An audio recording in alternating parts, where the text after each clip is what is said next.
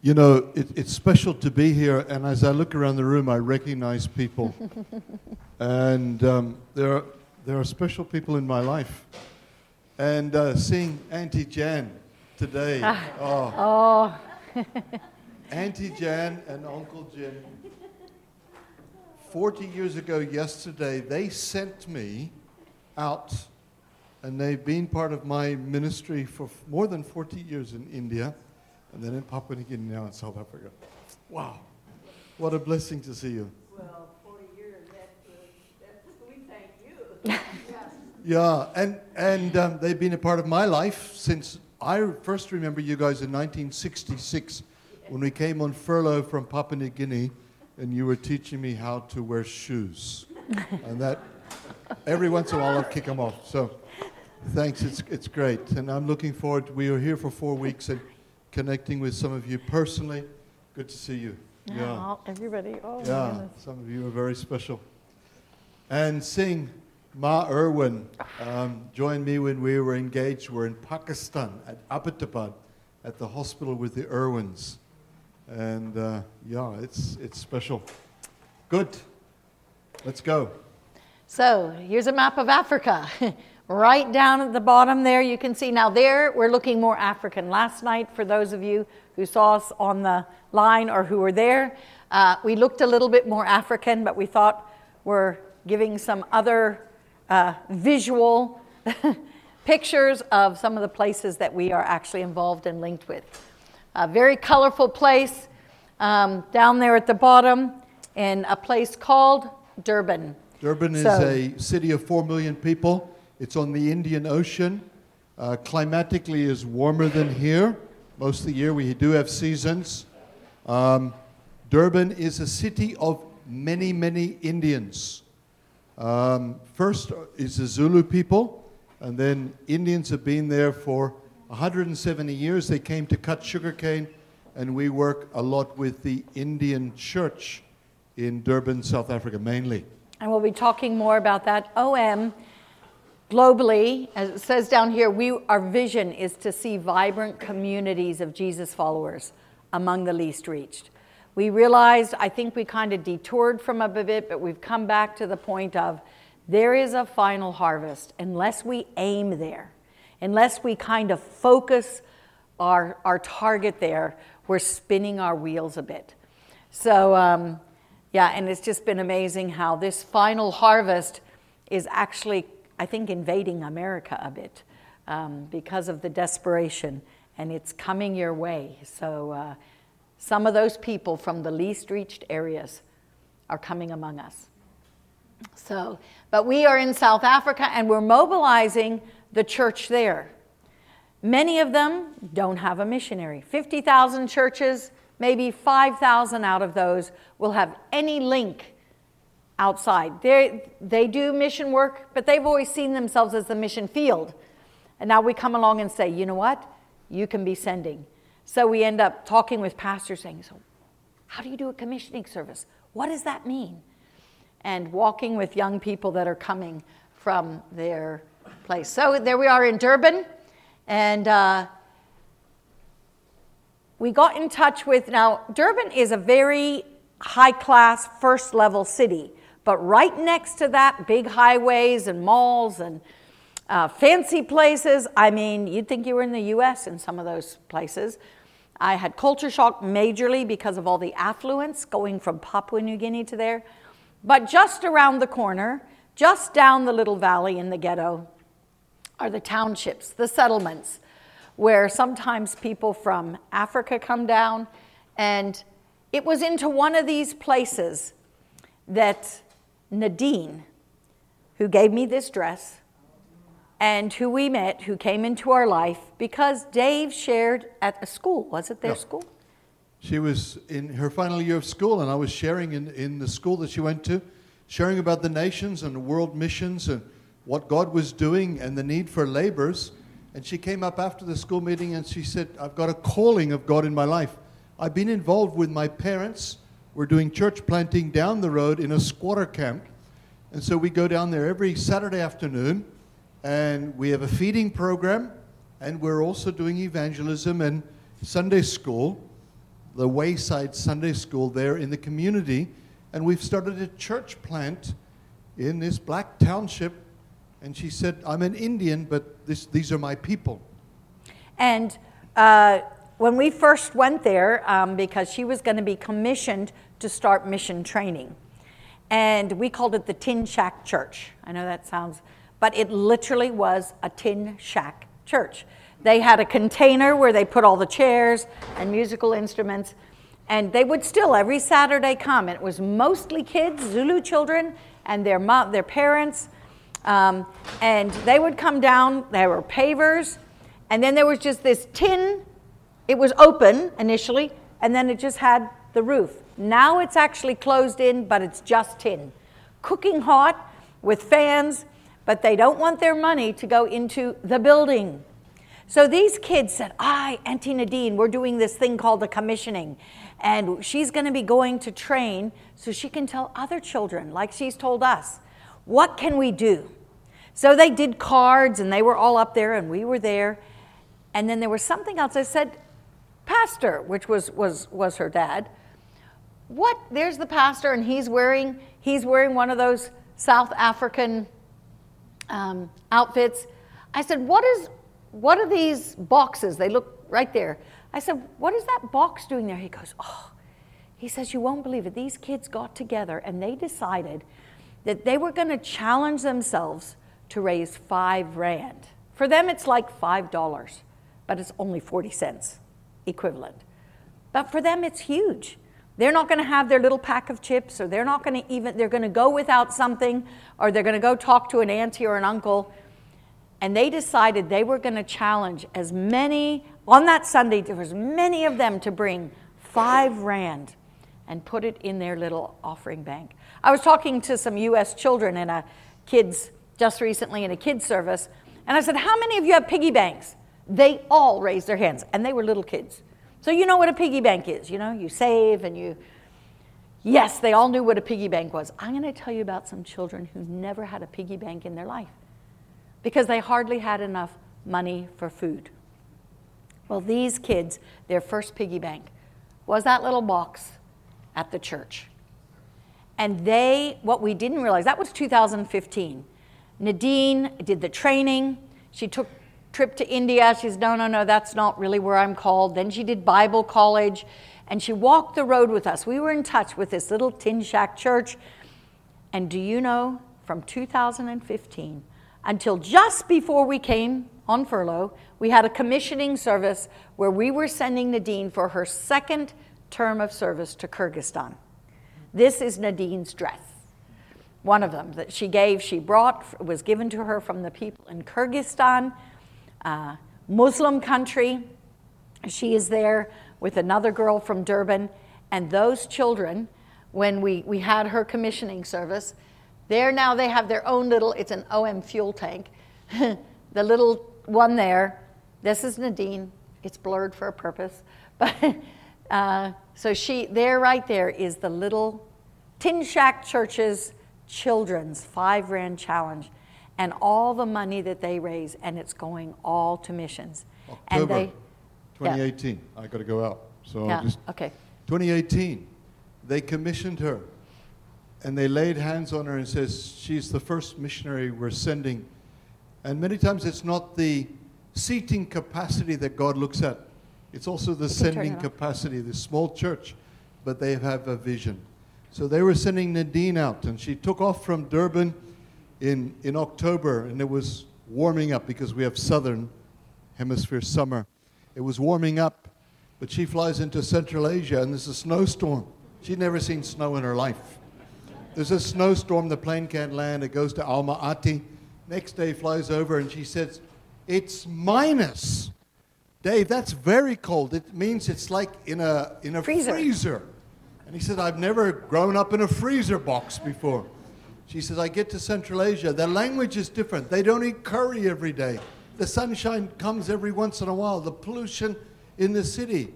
But she says, I learned, began to learn the language the Kyrgyz language, which is a Turkic related language, began to learn the language, build relationships, plugged into ministry, and served the Lord for two years.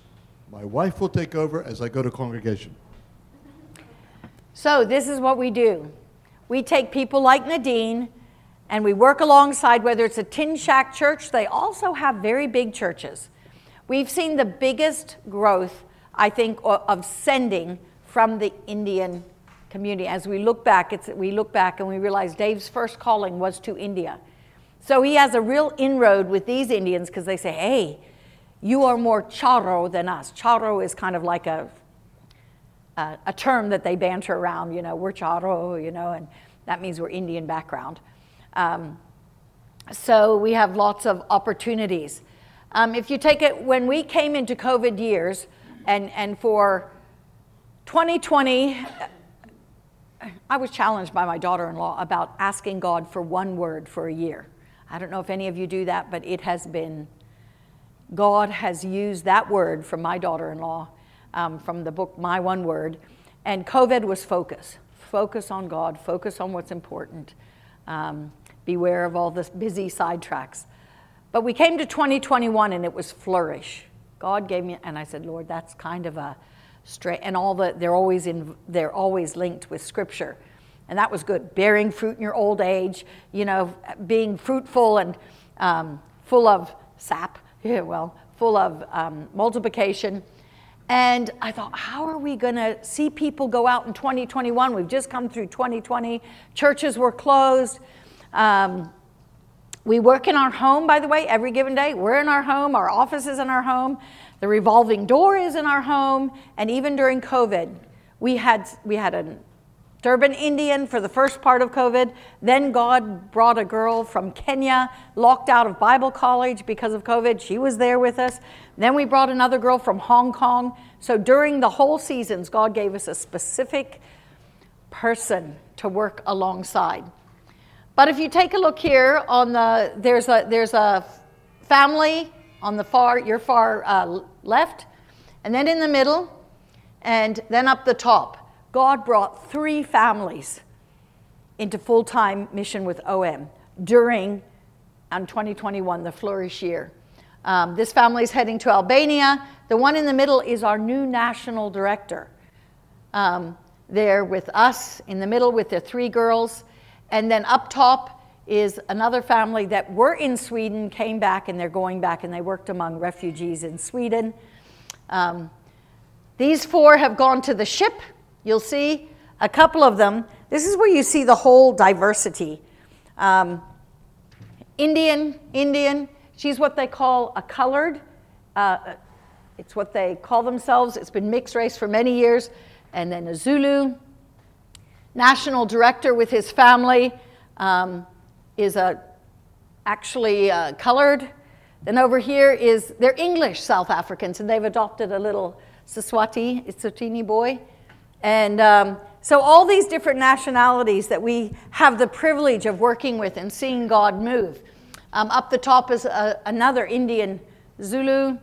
And this big group, every um, twice a year, we are involved in doing training with pastors, church leaders, as well as those who are training to go overseas. So, anyone who goes with OM, they have to have a church, number one. And, guys, I, I think there's been a huge attack on the church with COVID. Um, but it is, it's been amazing to see what's been happening coming back in. Um, some have left and aren't attending. Others have started joining who never were joining before. So we're involved in seeing, reaching the nations. As you'll see the display down there, the flags of the nations, and then the South African flag. Um, it's an amazing place where we get to be involved in um, training. Now, in, we're in South Africa. This is the least reached area of Africa that we are fo- have been focusing on for South Africa. It's called the Sahel, from Senegal and Mauritania all the way through to Eritrea. We'll see at the end. And these we are really praying that the church would, that especially the African church, would rise up because we need the Africans to be some of the final harvest, to go into this area. We actually are far culture missionaries. We need near culture missionaries who look a bit like them and still cross cultural. And so, in linked with this, when we do our training, twice a year, we do something very special. Um, we do a very special prayer session for Eritrea. Um, and we actually are arrested, our whole team. Dave's the first one, he's supposed to be the UN guy. It's simulation training. And Africans do this very well. Anyway, we are put into a cargo container where we pray for Eritrea and Christians who are put into cargo containers. It's very strange because Eritrea, the president, Afwerki, comes from a Protestant Christian background. He even says, No, no, no, I'm Christian, but he's Marxist atheist. So I'm not sure how you're Marxist, atheist, Christian at the same time. Christian because he says, Oh, of our 4, 4.8 million, we accept, we have 50% Muslim, but we have almost that 47% Christian. So, why is there a challenge so much where Christians are being thrown into cargo containers? And we have this prayer session specifically for them. Well, this is what is accepted. If you are not part of the Eritrean Orthodox Church or part of the Roman Catholic Church or Evangelical Lutheran Church, you are considered what they call a penta. You have no freedom of speech. You have to be very careful. All of you in here, this meeting, if this was happening in Eritrea, every single one of us would be arrested. They actually love to arrest people at Christian weddings. They wait, they have spies. They wait till there's, they hear about a Christian wedding. They will arrest the bride and the groom in their attire and everyone else. So they're very careful. They want small weddings or they do it very carefully because evangelism and mission work is illegal. It's banned. You either belong to, one of those churches that, okay, government will do whatever you say, we'll, we won't say anything against the fact that we don't have freedoms. So they call this Penta for Pentecostal. Basically, all of us would be Penta. If you love Jesus and you come freely to a church service, you are Penta. And you will be arrested, no court charge, nothing. Um, and a lot of these prisoners are held in these containers. Now, that looks like a very nice, clean container like we would normally see. It's a cheap prison cell in Eritrea. Looks more like that, put out in the desert, sweltering during the day. They're allowed to get out to relieve themselves once and then um, back in the container for a night of cold and freezing. They're packed in there. What happens in Eritrea is when you are in 11th grade, you graduate. For your 12th grade, you are taken away from your parents and you are taken, men and women, boys and girls, are taken to an army camp. In this army camp, you are taught to shoot an AK 47, you are taught, taught to march and shoot alongside science and math. If you do well, you get to go on to further education, high standard of education. But that education, your degree, your diploma is owned by the government. So um, you get to go into these different um, schooling. Otherwise, you stay a, a soldier, and then a soldier means you don't have any say. Oh, you're a family of four? You get two loaves of bread this week. Here's your barrel of water. They don't have running water in the homes. You just get this much for the whole week and they have trucks that come and fill. Everything, everything is regulated. Don't talk about socialism near an Eritrean unless you really want to get the full story. Well, Philemon, we are praying in our container. And Philemon, we didn't know him at that time, uh, had been arrested four times. When he was in grade 12, he and his future wife Sharon were there at the same time. And Sharon told me when we met her, she says, You know, I wasn't a believer. Most of them come to faith during that 11 to 12th grade year when they are in the military. First thing they do, roll call, line you up. All these new grade 12s have arrived at the prison base, and they say, All the Penta, stand up. And Sharon thought, Oh, there's no way Pentas are going to stand up. They know that they will be beaten, they will be thrown immediately. They're in military. Well, sure enough, she watched as these different women stood. She was so shocked. And then she watched those women. And she says, You don't want to know how many of us she says, I came to faith then.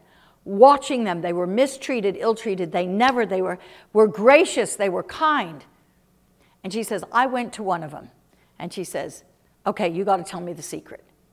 What is it that you face all of this? And they said, It's Jesus. And it's this book. It gives us reasons how to live, how to, how to survive. She says, Give me the book. They said, No, you won't be able to stand up. This is, this, if we give you this, we're giving you also everything we have. Finally, she begged and begged. Finally, they gave it to her. She says, I read the New Testament. She says, My fate was sealed. I was Penta. Three days later, she then, they said, they called all the Penta. So now here she was. She was taking her first stand. They paraded them out to the desert, laid them face up in the sun all day, and then chained them all night to the ground there. Had no idea what was going to happen. And Sharon, within three days, and she says, God was with me. She says, never, ever, ever feel pity for us or sorry. She says, when you get to know Jesus the way we know Jesus, there is no way you will feel sorry. Jesus is with us tangibly. Anyway, so Philemon, he was arrested four times, and we were praying in the container. And they would say, How did he get out? Well, some of them never get out. Some of them have been there since they started all these arrests without trial. And he said, They say, Never deny your faith. Never deny that Jesus is Lord. Because you have, although you, will, they didn't say, We don't think you'll lose your faith, but you will live with your conscience. But if they say, sign this that you will never meet with other Christians, sign it. Because they don't meet, you don't meet with them, they meet with you. so this is what they, and that's how he got out. One time he says, different times, and he said, the prison cells, you thought the container was bad? He said, they just got worse and worse. We just recently read his manuscript of his book called Uncontained. and um, which is still in the process, just before we came. So these things are so fresh in our mind. But um, yeah, so mention what uh, Philemon about his coming out what, and his wife. First thing, I just went into the congregation and I'm wearing this Eritrean outfit, okay? And I go in someone. there and there's an African lady on the side wearing her African turban. She sees me and her kids stop me and they said, Are you from Ethiopia or Eritrea? I it. said, I'm representing Eritrea. She said, That's my country. Oh my I'm goodness. from oh Asmara, oh in your church. Yeah. Isn't that amazing? Yeah. So I'm looking forward to meeting her later on, after I meet with all of you. But um, yeah, Philemon was in prison multiple times. And what was the question? No, just tell about how he came. Oh, he had been, been, well, first Sharon, first okay. Sharon. There had been a peace accord signed between Afwerki and the president of Ethiopia. And um, it was a, a piece 10 of. 10 days. For 10 ten, days. 10 days. And so at that time, he sensed this is the time that I can get out of the country. He'd been working on uh, doing a presentation of a paper in South Africa in the universities, three universities. So he was coming out under that guise. He got across the border into Ethiopia. Dave, maybe you should mention that his, his wife just let me say his wife, who's a do- qualified doctor, she got out first on a maternity leave. First of all, her husband and they said, We are not having any children because we are believers and look at what we're bringing our children into. There's no way. But that child that they ended up having ended up saving their lives. Um, this child, Daniel, she had just been born, and she usually you can't get out of the country unless you have a birth certificate that marks you're either Catholic, Lutheran, and then you're stamped on that for life. They said, We don't even want that on our, our kid's passport. How we're going to get out. Miraculously, she ends up getting out um, of the country for maternity leave, which is six months, so they're not going to miss her for six months.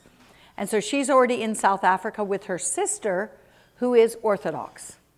So her sister says, We will, your family, we will help you, but don't you ever say anything about your penta garbage.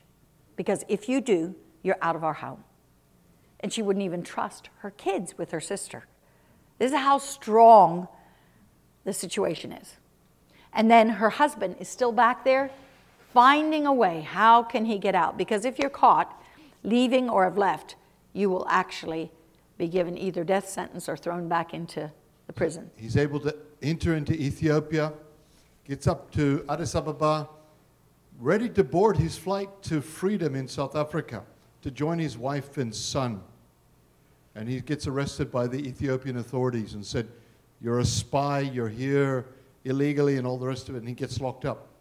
And he's crying out to God, Lord, would you raise up somebody somewhere in the world that will be praying for me, interceding on my behalf to you, Lord Jesus? Would you do that? Set me free so that I can go and be with my family again. Interesting, we didn't meet him until months later, but that exact time, The third day, he was in prison. exact time, we were in a simulation in our training, and we, we pray for Eritrea. We pray for believers that are in prison, that they would be strong in the faith in the dark hours. And I get thrown in the prison first, in the, in the cargo container, and it begins to get hot to 60, 70 people cram into a cargo container and the doors are locked.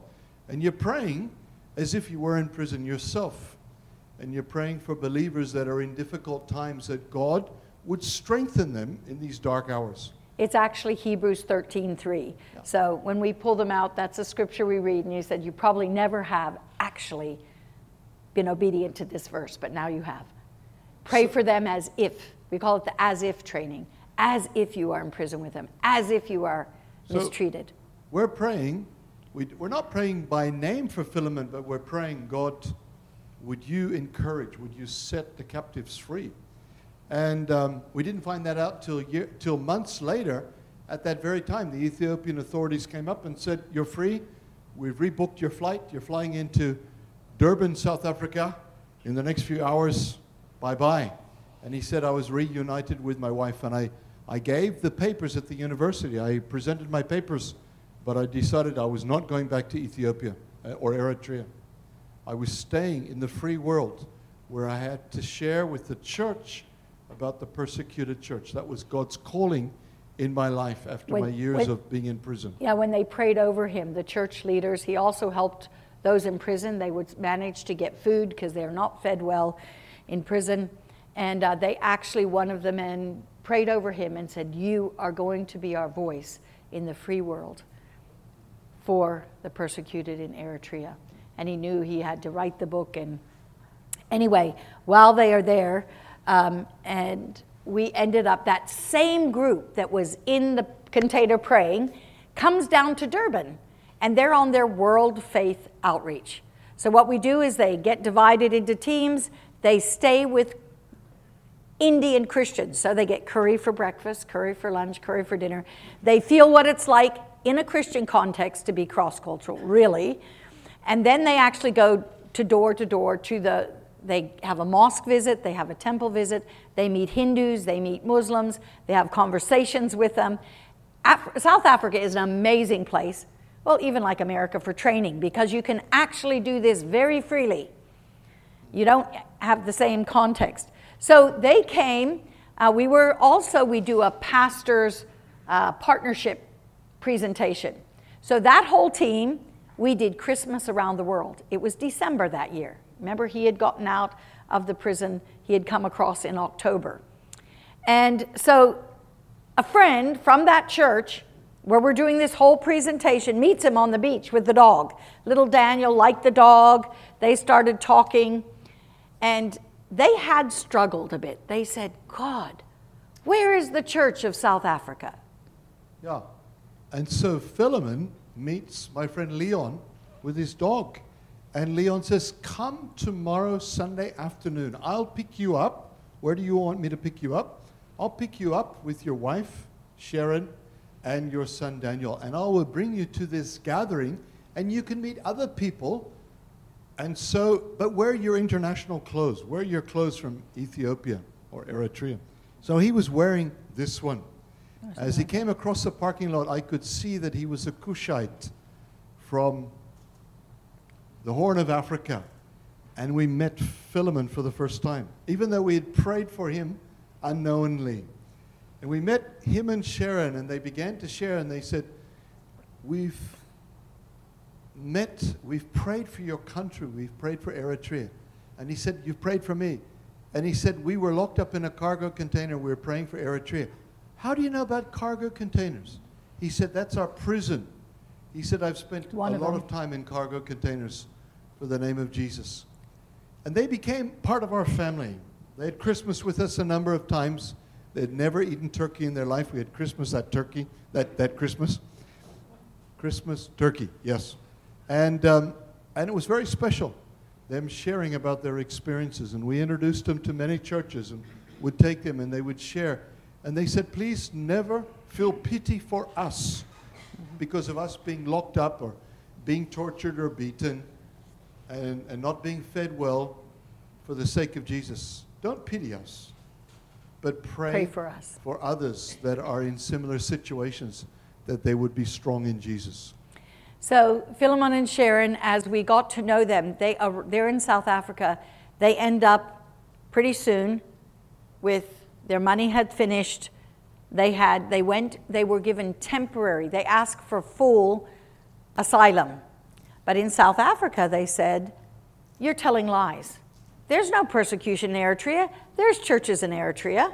And the second thing is, we had to try to write an affidavit for them. They said, You are educated. You are a qualified medical doctor. Show us your papers. Well, she did have a few support documents, but they said, And you are a lecturer at the university? You presented documents here? Nah. Only poor people are refugees and asylum seekers. So they only gave them temporary status, which means they could get no work. But they were sensing God was also leading them into more of a full time work. She worked alongside a, a, a, church clinic because a doctor was over her. She could do that. But right now she's studying to try through US.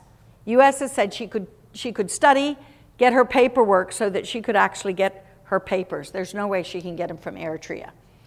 And um, right now they're countryless, paperless, and um, but the voice and that he was with us one christmas. He says i don't know how long we're going to be with you. It was a month going on. He says who's going to rent to us? I have no work. I have no job. I can't get work. But voice of the martyrs came across their path and said we'll help you rent a place. But that's all. But they have been sharing in the churches. He's been writing his book. And um, they came to our next training session. Well, actually, there were a few times they were supposed to come, but COVID, they couldn't. So, that training session where we actually have mission in residence, we actually have that cargo container simulation, simulation just before we came. This time, it was Philemon in the cargo container. Usually, we got him on a, on a voicey explaining, saying thank you, that this was the group that prayed him out of Eritrea. And this time he was in there with us and explain what happened when he, he actually was crying. Yeah, when we got um, arrested and I got dragged in, beat up by the guards a bit and thrown into the back of the container. He was a good actor. Handcuffed. Yeah, I was an actor. Um, and then we were starting our prayer time. Philemon came in and he was weeping. And I looked at Philemon and says, Are you okay? Why are you weeping? He says, Because it brought back memories of what I had been through. When I'd seen my pastors and my church leaders, uh, he says, they didn't beat you very hard. he says, our beatings were real, but he said it brought back, it triggered memories. His I said. Are you okay to share? And he said, Yeah, yeah. This is nothing. But this is, it, it just triggered memories. So he was sharing in the, in the cargo container. It was interesting afterwards. The guy sitting beside, standing beside him wearing a Chinese outfit for a Chinese program. He's also an Eritrean. He's a new believer, only in the faith five years. He's from a Muslim background. His father is the ambassador for Eritrean government in South Africa. And he met Jesus as at early 20s in South Africa. And um, he was sent by the Eritrean government up to Azerbaijan in Central Asia, grew in the faith in the Lord, and then came back to South Africa. And he built up courage after four years being a believer to share with his father, who's the ambassador, I am now a follower of Jesus Christ. He said, All hell broke loose. He said, My father threatened me. He said, Get out of my presence. I never want to see your face again. You have dis- brought dishonor to my name. You've brought dishonor to the government of Eritrea. Never. And I never want you to have contact with your brothers and sisters or, you, or your mother again. Get out. So he was thrown out. And he was meeting Philemon, another Eritrean believer who also had been persecuted for the faith. So they're in contact with each, each other. The other thing is, is that actually he had been, whenever his dad would go overseas, he would meet with his sisters. Two of his sisters have come to faith. The last one, just in March, just before this picture was taken, some of our, our, our guys met together. He invited them and says, Please come and meet with my sister and myself. And they had a real urge to just give a really clear gospel presentation. And right there in the restaurant where they met, just in March, his sister, the second one, said, We've been watching our brother, and my other sister gave her life to Jesus. Now there's two secret believing sisters. Now, to tie this all up, we're getting ready to come on furlough, and we have to go get our COVID test, right? So we go in to get our, our COVID test to the OM doctor there. Uh, not, no, not the OM test, sorry. We went to get checked up and everything for the first time. And um, that was before the COVID test. Say what, tell what happened. Her, Dr. Her, Karen is a South African. German background. From Namibia, which is the neighboring nation, but of German descent. So she speaks three languages. And so I see on her desk, I says, Dr. Karen, what is this uh, Trans World Radio uh, brochure? He says, Oh, my husband works with Trans World Radio. And I said, Oh, great. I said, I'd love to meet him. I, and I told him about Philemon listening secretly in prison to Trans World Radio and how it was such an encouragement to his faith. Oh, let me call my husband. So she goes out the door. Their office is in their house. And he says, um, come on down. Somebody wants to meet you. So Rudolph, he's a German South African. He comes down and we start talking. And he said, You know, Dave, Thank you for sharing the story about Philemon. Because he says, we're dealing with radio, but we don't hear a lot of news out of the Horn of Africa. What's happening in Ethiopia and Eritrea and Somaliland and Somalia and Djibouti? We don't hear much news, and so at times we feel despondent. But this has really encouraged my heart. And he said, by the way, the Eritrean ambassador lives around the corner from my house, he flies the Eritrean flag every day. He's got his own bodyguard, security guard there. And he says, he is a Muslim. And I says, I know that. I met his son last week. And he, he says, we got to zip it up. We can't say this publicly, you know. So no publishing. He says, I go for a walk every week with him. He said, I'm praying that he will meet Jesus. And I said, I know. His son is praying that he'll meet Jesus, and his two daughters are praying that he'll meet Jesus. And I says, maybe you're the man that God is going to use to introduce him to Jesus. So I just thought, isn't it amazing how God orchestrates these divine appointments in our lives? Wow. And by the way, we had some more conversations because we tested positive with without symptoms. So we said God gave us just a week before we started our furlough marathon. And uh, we ended up connecting again with Rudolph and with his wife. And, and they just talked. We connected Philemon with him directly. And he says, You know, when that time when you came, I was so discouraged. But he says, Wow, he says, when you hear stories like this, he says, it makes it worth it. Of, of all the, he's, he's in charge of the OM South Africa Trans World Radio. No. Oh, oh, Yeah. So if we look at Eritrea, the containers, hundreds of believers still. So if you want a country to pray for beyond yourself, for other believers, um, you can ask for this. 35 of those prisoners, they're thanking God for COVID because they don't like them to die in their midst. They'll kind of send them out just before they um, die so they can't be accused of that. But uh, they were released September 2020. Some had been held two to 16 years. There was a 14 year old girl among them, was arrested during a prayer meeting. Just rounded up like all of us would be if we were found out we were like this in Eritrea. And um, she, was, she was one of those who, who was released. Um, Philemon and Sharon, uh, they are in Cape Town. Still, every six months, somehow they have to have money to go in and, and report for their six month visa. He's working on the book. We read the first draft. We've only given you a fraction. The stories are horrific. Um, he's also a bit careful. And all their discussion do we keep the real names or not? Because they actually are still in South Africa, visaless or anything. The government could just say, go back to Eritrea. Um, Sharon's studying for her medical exams and has to figure out, you know, how they can get out. And Philemon, due to, you want to share about Philemon's. Um, Due to years of being here locked they up. are. They have another son, Samuel, who actually was named and said was going to happen before he left Eritrea. They said, You're going to get out and you're going to have another son, Samuel. But Philemon's health has really been taking a, a, a knocking. His kidneys um, from time in prison, things like that. His teeth, his teeth are rotting and falling out. Nothing much you can do about it. It's a challenge.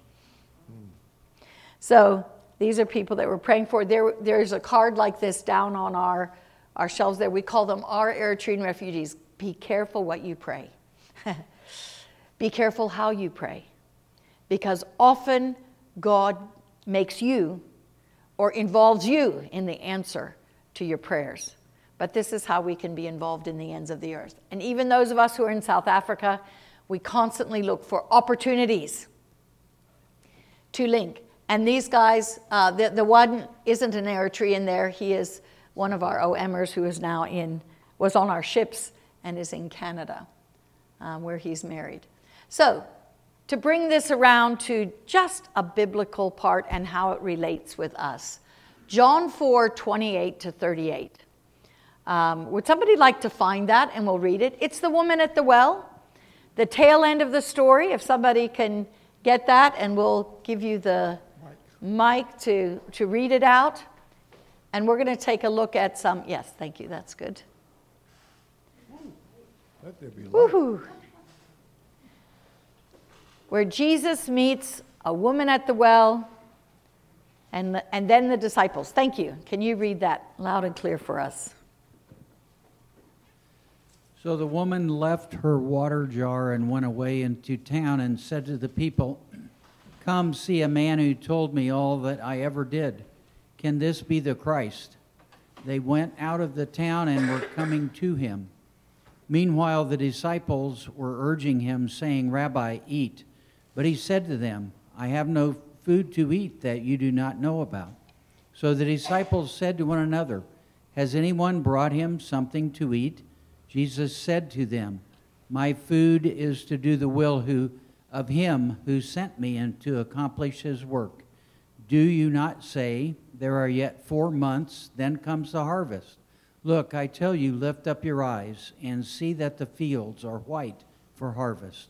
Already the one who reaps is receiving wages and gathering fruit for eternal life, so that the sower and reaper may rejoice together.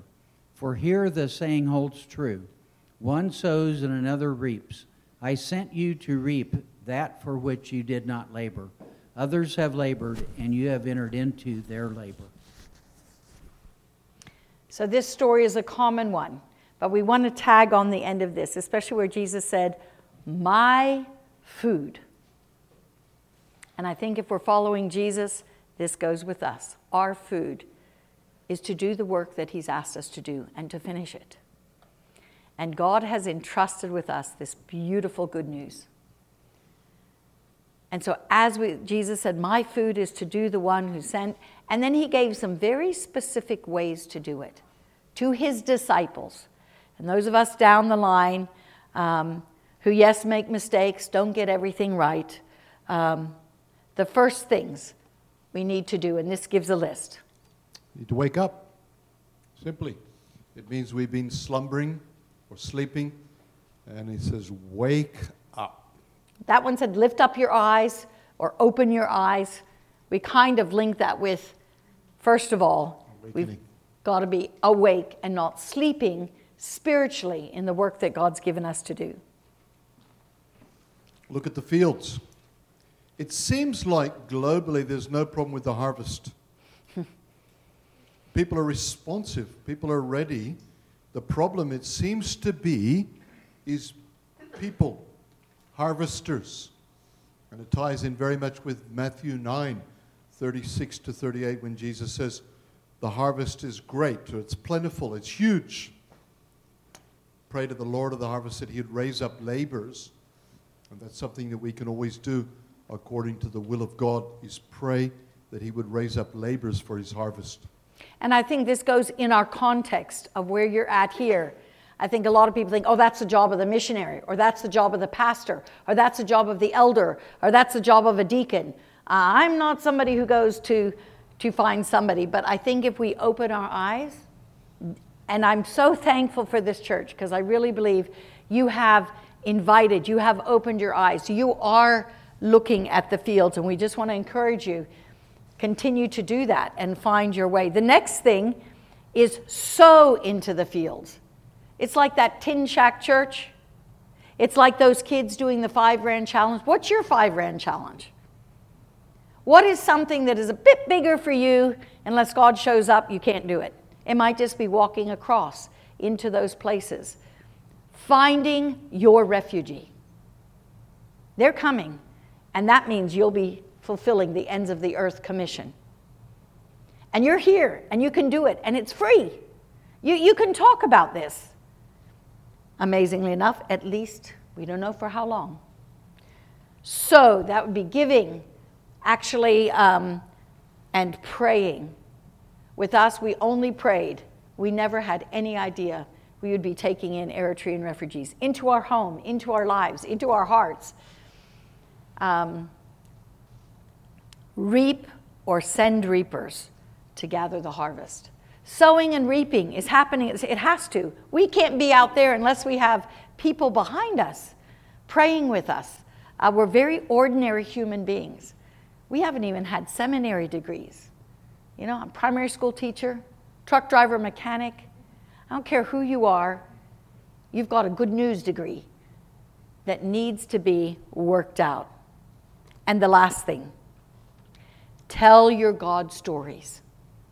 Tell them often. And if you're doing all of this, what happened to us the other week at a petrol station might happen to you. For, there's, there's been a number of times I've said to God, not another nation, Lord, not another people group. I don't want to hear about it.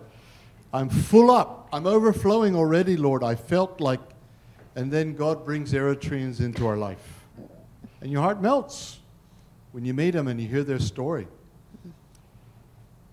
Easter Sunday.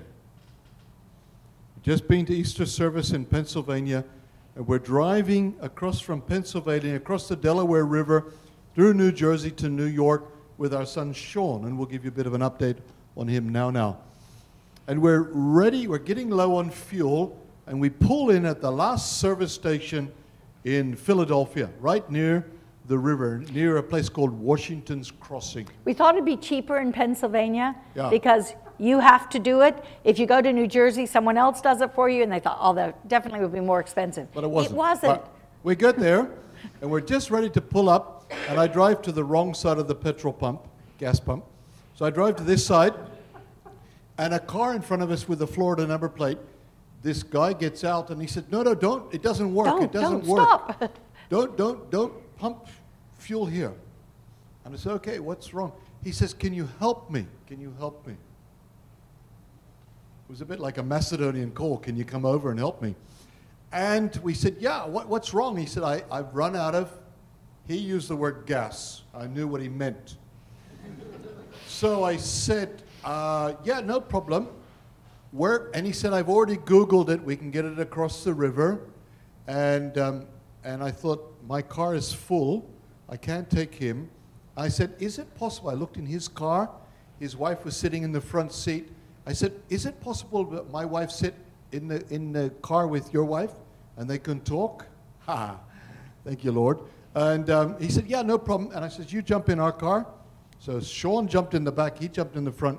And by the way, where and are you from? Way, where are you from? Has strong accent. because I knew he wasn't a local like the rest of you because of how he looked and because the way he sounded. And maybe because I'm a foreigner, I can get away with it, but I'm sure you can too. But he said, I'm from Uzbekistan. This is Uh, neighboring to this country. I got Kyrgyzstan. excited. I says, Uzbekistan. Wow, great. No problem. We've I prayed says, for "You your nation." You speak Russian, Uzbeki, English? He says, I've lived in America 20 years now. I live in a place called Steamboat Springs, Colorado. so I says, great, jump in. My wife jumped in his car with his wife, and we drove across Washington's bridge. I, I don't understand why Washington paddled across the river, why he didn't come on the bridge. It's that old. It was quite narrow. You It's had to- very narrow. You've got to fold your mirrors in and keep your doors closed. But uh, we went across there and we got gas, petrol, same thing, and we brought it back. What happened? Well, I did have a bit of time there, so I got in, introduced myself, and and uh, she had a strong accent but good English. And she says, you know, in Russian times, we were told, you work hard, you'll get money, and you'll have life. And she says, you know, we have come to America, this great land of opportunity. We have worked, we have gotten money, but we don't have life. Can you imagine a statement like that? Wow. And then she went on to say, I have a 25 year old, I have a 19 year old, I have a 10 year old. We want them to grow up with lots of everything that America can offer, and we're stuck in Steamboat where all these people come up to ski, ski and they can only do waitering. And she says, it's not a good, good atmosphere. We've heard that there's, you know, people are good down here in Pennsylvania, and there's, there's a bit of a Central Asian community, I think, where they can get that type of food. And she says, But we are just tired and we have worked so hard. And she just continued to pour out. She was, and she says, We were looking for a place. We want to find the right place. I mentioned my sister lives here. She asked me a bit about it. And she says, But we are just kind of like at the end. And I said, You know, look out the window. Do you see all those trees in bloom and the new life coming in? I said, There's a creator. And this creator, of course, Muslims believe in a creator. They have a, a, reverence for God. And I said, When I'm in a situation like you, because you know what? No matter how hard you work, no matter how much money you get, you're not going to find life. But I said, Our creator knows what we're created for. He knows what will help us, give us life. And I said, What I do when I'm in a struggle like this, I call out to the God of the universe who created you and me. And I said, Can I pray with you? Can I call out to you? She put my hand on her head and she grabbed like it was on a lifeline. And she said, Please. So I prayed that she would meet the one who said, I am the way, I am the truth, I am the life and that she would know that she could be safe in that hand. She'd find life. When I actually, Dave came back, they pulled in, so I had to quit because she was continuing to offload, so I quickly kind of redirected the conversation to prayer. Dave kind of opened the door, then quickly closed it because um, we were finishing off. And as I said, Amen, I opened my eyes, she just tears going down her face. And you know what she said? She says, You know what? This is a God appointment. I mean, this is a Muslim telling. I'm like, you are right. And it's the middle of Ramadan. They were fasting, and everything is, you know, exponentially. They will be looking and they will be. And I said, let me leave you with this book, John Blackenberg's Ultimate Questions. We all have questions like this. I've had them. And here's a New Testament, the Injil. I said it talks of the stories of Jesus. Read this. You want life?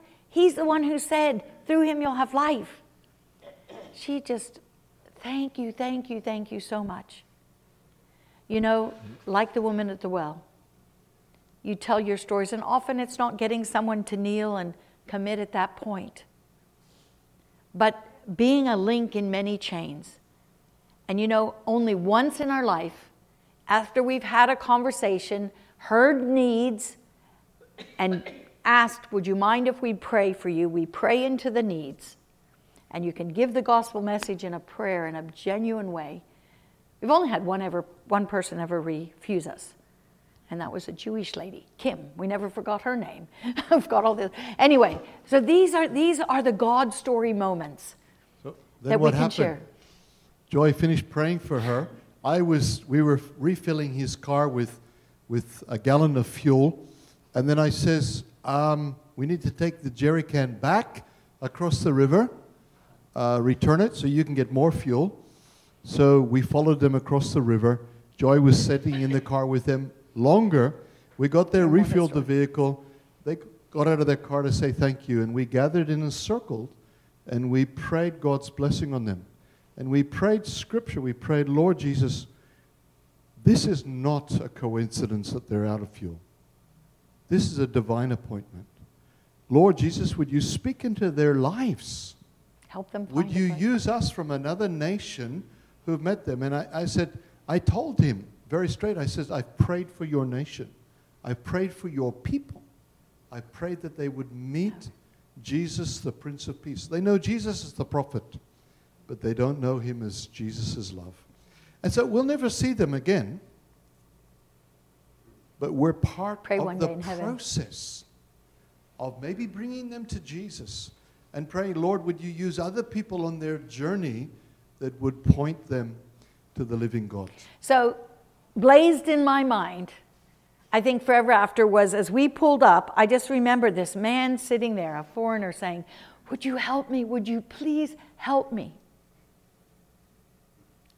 And I, th- I think, although that may not be happening around us, I think it's happening every day. Would you help me? An 84 year old lady, Grace Fabian, who's translated the Bible in Papua New Guinea. Last week we were with her. She says, You know, uh, she's speaking and sharing still, sharing about her life story. Her husband was tragically murdered by the very tribe that she translated the scriptures for. She shares her story, but she sees the Afghans hanging on planes to get out. Would you help me? Would you please help me? US didn't do too good of a job there, but she says, God, what can I do? I'm 84 years old. She got on and she says, God, she says, I wept in front of the television. And then God gave her an idea. Your renters downstairs in your basement are finishing their rental. You have space. So she went, there's a Christian group, I can't know what they call it, about helping resettle people in. They help you, they give you all kinds of ideas. She went to them and says, Can you use an 84 year old's basement that's all done up? They said, Are you kidding? They said, That is the most on demand right now. We need places. And this other group is getting Christian places that these people can move in. And she was so excited, I can do something. And they said, now you need to pray for our drivers, and we need to pray that we can get people who will teach English. And it's a huge thing. And she is opening her basement for an Afghan family that is now at some base in America struggling. And she's praying that she can be like this. So, wherever you are, it's not just for missionaries. If you are a penta, our challenges will be different. But my goodness, Let's open our eyes. Let's look at the fields, whether it be at a petrol station or whether we have space. Sowing and reaping, because you guys sow into our life, we can do what God's asked us to do there. Reaping, prayer, but telling God stories. Our family. Family update. We on the site, uh, there was a wedding a few weeks ago before we left Durban. Muslim wedding. Our neighbors are Muslim from India, been there for four generations. And so we went to their wedding. They have seven days of wedding, so every day is a different event. We just went to one day, thank Yeah, goodness. yeah. And uh, I loved it. Great opportunity, surrounded by 400 Muslims. Great to reflect Jesus in that situation, dressed in Indian clothes. Sean in the middle, uh, he's our oldest, he's 32. Four years ago, he got married here in West Virginia. Three years ago, so it was last year, he called us up and said, Mom and Dad, are you seated? I said, okay, we can have a seat. Ma- Dad, put your phone on speakerphone. I want to talk to both of you. So we're in the kitchen on a Saturday afternoon, and I thought, well, he's going to announce that him and his wife are expecting their first child. Uh uh He said, Dad, Sarah and I are separated. So I said, What do you mean by that statement? He said, Dad, I'm living somewhere else. Sarah has walked away from the marriage and walked away from God. the Lord. And he said, I'm devastated. So later on in the year, December last year, he signed the divorce papers and they've got to stand before a judge in New York in the coming whenever. So he said, I'm devastated, but in the, in the process of living in New York, he's found Brooklyn Tabernacle and plugging into church there with Jim Cymbala. And he said, I love the international flavor, I love the teaching, but he says the church is just too big. There's thousands of people there. So I go to a small, uh, I think you call them community group or cell group, life group, midweek. So he's a drone pilot flying um, aerial mapping. Um, and so he's doing that for his occupation. He did say, too, that through this whole thing, he says, though I lost the love of my life, I've returned to my first love. And um, through a lot of challenges, and we've just come from meeting her parents, which we told them, you know, we're in this together, we'll pray through with our kids. Uh, they're pastors in rural Virginia, a church, amazing. We shared in the church. Uh, we're very loved, they were very gracious.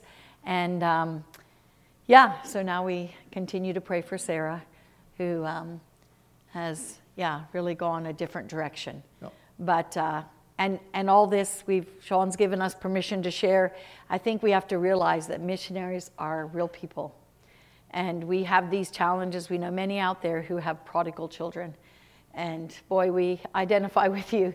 And um, we just, but Sean is doing well spiritually. He even says, Mom and Dad, I'm stronger because now it's, it's just God. I, I can't fix anything. My wife, I can't do anything. Only God can. So, Jed married Natasha a few years back. They live in Australia. Um, two days drive north of Brisbane, up in hot tropical um, Townsville. Uh, he's an engineer and got two kids, two grandkids. Eliora is three years old, and Eric is a year and a half old.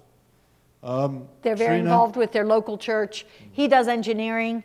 Uh, the firm's growing, a blessing, but they have a whole, uh, they're exploding biologically. They have all these young couples with kids that are involved in the church and doing all kinds of things. So, and, and Trina is often there with them. She is the auntie, and her and Natasha are best friends. So the sisters they both never had. Trina works on a, on a mine in the outback of Australia, so she flies in two weeks in on the mine site and two weeks out, two weeks in. She likes the job. She likes the hours when she's off for two weeks. But um, about two and a half years ago, she called us up and said, Mum and Dad, I love growing up as a missionary kid in New Guinea and South Africa. I love the travel, understanding other cultures and all the rest of it. But, Mum and Dad, I'm on my own journey. Your faith is your faith, but it's not my faith anymore. Now, that was a bit of a hard one, I think, to handle, to hear. Um, so we're just praying, Lord, draw her back to yourself. We talked about the prodigals. We all And- have them. yeah. So pray for And the Trina. same as with both both Sarah and Trina. There's no antagonism or any e- even negativity. When she actually said, when I asked her on your journey, what's your anchor? She says, you're not going to like this. For right now, it's myself because she says there's just so much stuff out there. I want to make my decisions, and you've taught me to be confident and go forward. Of course, we didn't teach her without God, but you know. So anyway, you can be praying for our family. We're in good connection with them on this, thank goodness, with pictures and WhatsApp. But this, this card is down at the table. And if any of you want to, also some of our prayer letters, if any of you want to sign up who don't get it, um, we would love to have prayers um, for this. And also, we just want to thank God for you, for this church. And um, we will just really pray. We know that a lot of you are um, involved beyond yourself in the Jerusalem, Judea, Samaria, which is actually local, the cross cultural missionary next door, the refugee next door, and the ends of the earth through your prayer and giving. So thank you so much. Are there any questions? When does this finish? It finishes We're already at finished. noon. Okay. Are there any last questions? We are going to be around. We would love to have coffee, tea, time with you. You can grill us on any of those. Uh, there's so many stories. I mean, even since we've come here. But uh, any other Any questions? questions? Yeah. Could you tell us a little bit about your financial support needs? Ah, yeah, interesting. I, I would say every every you, you got to keep topping up. We are experiencing inflation also in South Africa. Believe it or not, our petrol is the most expensive it's ever ever been, Like here? and it will keep going. Um, so there is inflation you've got to keep up with. One of the advantages when we got rid of the kids sounds funny, but We didn't have school fees. We We- didn't have food as much of a No grocery bill. But anymore, we say like that. that, so- My daughter called home one day, Mom and Dad, are you are you rattling around in that that big house? I mean, we have how many bedrooms? And we're like, uh, if we get a free night, we're lucky. So because our ministry is our home and our office, it's uh, the door is continually revolving, whether it's a refugee or whether it's trainee kids that we have overnight, or if we have prayer nights and they can't go back to the township. It's unsafe. They need to overnight. So we rarely have. Um, it's a constant full house. Um, yeah. So I think uh, basically, and every year, you know, we understand people can't continue. Uh, we we tell people people die supporting us. That sounds terrible, but you know they've been faithful for years. I think they've got gold crowns there. um, but you know every some people can't and with covid we've just yeah some of the from the little church sean's um, church up there there was a uh, the pastor's sons have a lawn business and they had some card fraud by somebody they tried to a guy on parole to help and so they had to cancel and change everything but yeah so there's always we lose some. So it's you know if, if we put it down to numbers probably something around you know 800 to 1000 monthly. And like i said at the end of every year we can just say a surprise gift will, will come in or usually if a bigger gift comes in we go okay god what's going to happen? Almost we're like oh. And um, our fleet of vehicles well maybe you can mention that. We have a fleet for a reason a missionary is using one of them We're getting old. but they're falling apart we've had so many yeah so that is going to have to be replenished. But yeah, something from 800 to 1,000 monthly. But at the end of every year, we have had enough and more than enough to share with anyone who comes in our door, which is regular. So we, and praise God. So thank you. Thank you for asking that and really appreciate that. I should mention, everyone laughed at us when this church, I don't know who, maybe it was you guys who said, hey, listen, you got to have a project. What's your project? That was 2011. Yeah, It what's your project? May 2011, we met with this? the missions committee. You were on at that time, and we met downstairs. What's your project? We've got X amount to help with the project. And you know what this church invested in? I bought an iPad. You know and, what those and the are? kid said, Dad, you need an iPad. That's what you need to have. I mean, I'm usually on the computer. He's a mechanic. He can't see what's working in there. So, yeah. Anyway, So we got that iPad from the church. And oh, it was amazing. It just really helped. You know, Dave could help reading the emails on that, and it was just a, a more functional for him before the cell phone. But then um, when mom passed away, That was four years ago. I got mum's iPad. that we bought her to keep in touch with us, I passed on my iPad to the Eritreans. to Philemon. So he was able to use Philemon wrote. Yeah. his draft of his story ah. on the iPad from this church. One of our We're going. projects, our time's Crazy. up. One of our projects is getting iPhones or iPads that are unlocked with charging cables And that cleared. we can take back to South Africa.